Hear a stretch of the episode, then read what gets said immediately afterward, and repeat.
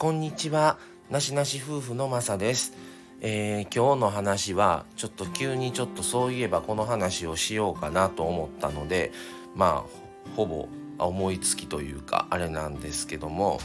あのースーパーネタです。えっ、とね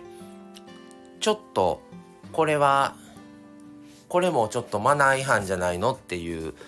お話なんですけどもあのスーパーにね中で使うカートあるじゃないですかカゴを入れてね押す押し車そのねカートをあのスーパーの中のみならずそのまま引っ張っても変えられる方がいるんですよね。であのまあ駅にあるスーパーが大きいスーパーが2軒あって1軒はその駅までの駅の大きい敷地の中にスーパーがあるのでそこからまあ言えばあの駅の改札に近いとかバス停に近い場所にカートを置く場所があるのでそれをずっと押していけるんですよ。ただ そこだけで終わらずもう駅の外まで押していく人とかもう一軒スーパーあるんですけどそれは駅の敷地の外にあるんですね。そっから駅の敷地から外に出てなんならまだ信号を渡っていくスーパーなんですけどそのスーパーから駅の敷地内にあるバスターミナルのとこまでそのまま押していく人とかその敷地の駅の外にあるスーパーから自宅の付近まで押して帰る人がおって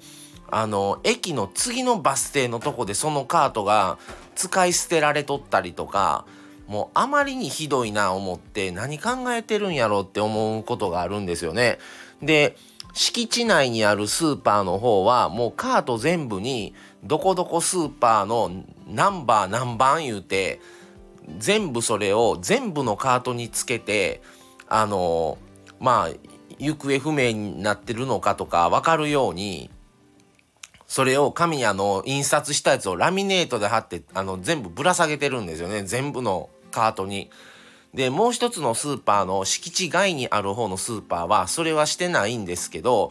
あのよく朝僕はあの仕事の時は朝7時前ぐらいに家出て駅まで歩いて行ってるんですけどあの駅の方から店長さんとか社員さんなんでしょうね朝来る時にね自分のスーパーのカートをね駅降りて押しながらねそのスーパーまで行ってるんですよカゴと。だからスーパーからバスバス乗るところまで押したまんま行ってそのまま乗り捨ててるんですよね。もうあんなん罰金取るかなんか対策考えたらと思うんですよ。もうそれこそちょっと脅しじゃないけどもうあまりに敷地外にそのまま乗り捨てられる方が多いのでもうこのままやったらもうカートなしにしますぐらいのちょっとマナー守ってください的なあれをするとかもうなんかそれこそ100円入れて抜いてそのなんかそれをつなげといて100円をまた取るにはそのカートをねまた連結させないと100円取れんようにしてるとか昔あったんですよどっかで。ホームセンターやったかなそれなんかあってそういうのをするとかもう監視カメラ置いてなんかするとかせんともうちょっとあんなんもう完全にそれあのね自分のバギー買うとか何かをしないといけないはずやのにそのまま押してそれでまた外でね押してる人見たことあるんですけどすごい押しにくそうにしてるんですよ。それはまあタイヤがそんなねアスファルトの上走るようなタイヤに構造なってないからそりゃそうやろうと思いながらもう一回注意されてるんも見たことあるんですけどね外で。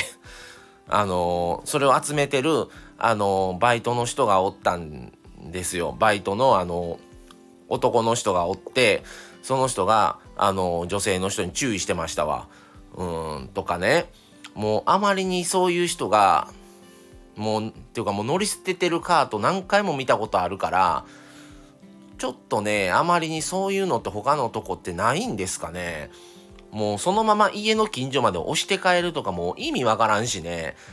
もうそういうのはもうちょっとなんかななんかねちょっと対策を考えないともうあんなんやったらもうカートなくされてもしゃあないわと思うんですけどねもうまあもちろんそんなんねマナーを守ってる人からしたらもうすごいもう困るしなんてスーパーやってなるんでしょうけどもうあんだけ持って帰ったりとかもうねもうスーパーの建物から出て外のバス停までずっと押していってそれでそのまんま放置してたりとかね。ちょっとあまりにもあのいくら客とは言ってもねあんなマナー違反はあかんやろって思ってそれを見るたんびにイラついてしまうんですけど皆さんそういうのって見たことありますか？あのそういうのがねちょこちょこ見るんですよ。あの本当にあの嫌になりますっていうお話をちょっと今日はしました。はいということで、えー、またもしあの何かそれこれで感じることなどあればまたコメントなどいただけると嬉しいです。はい、それでは今日はこの辺で終わります。また次回をお楽しみに。それではさようなら。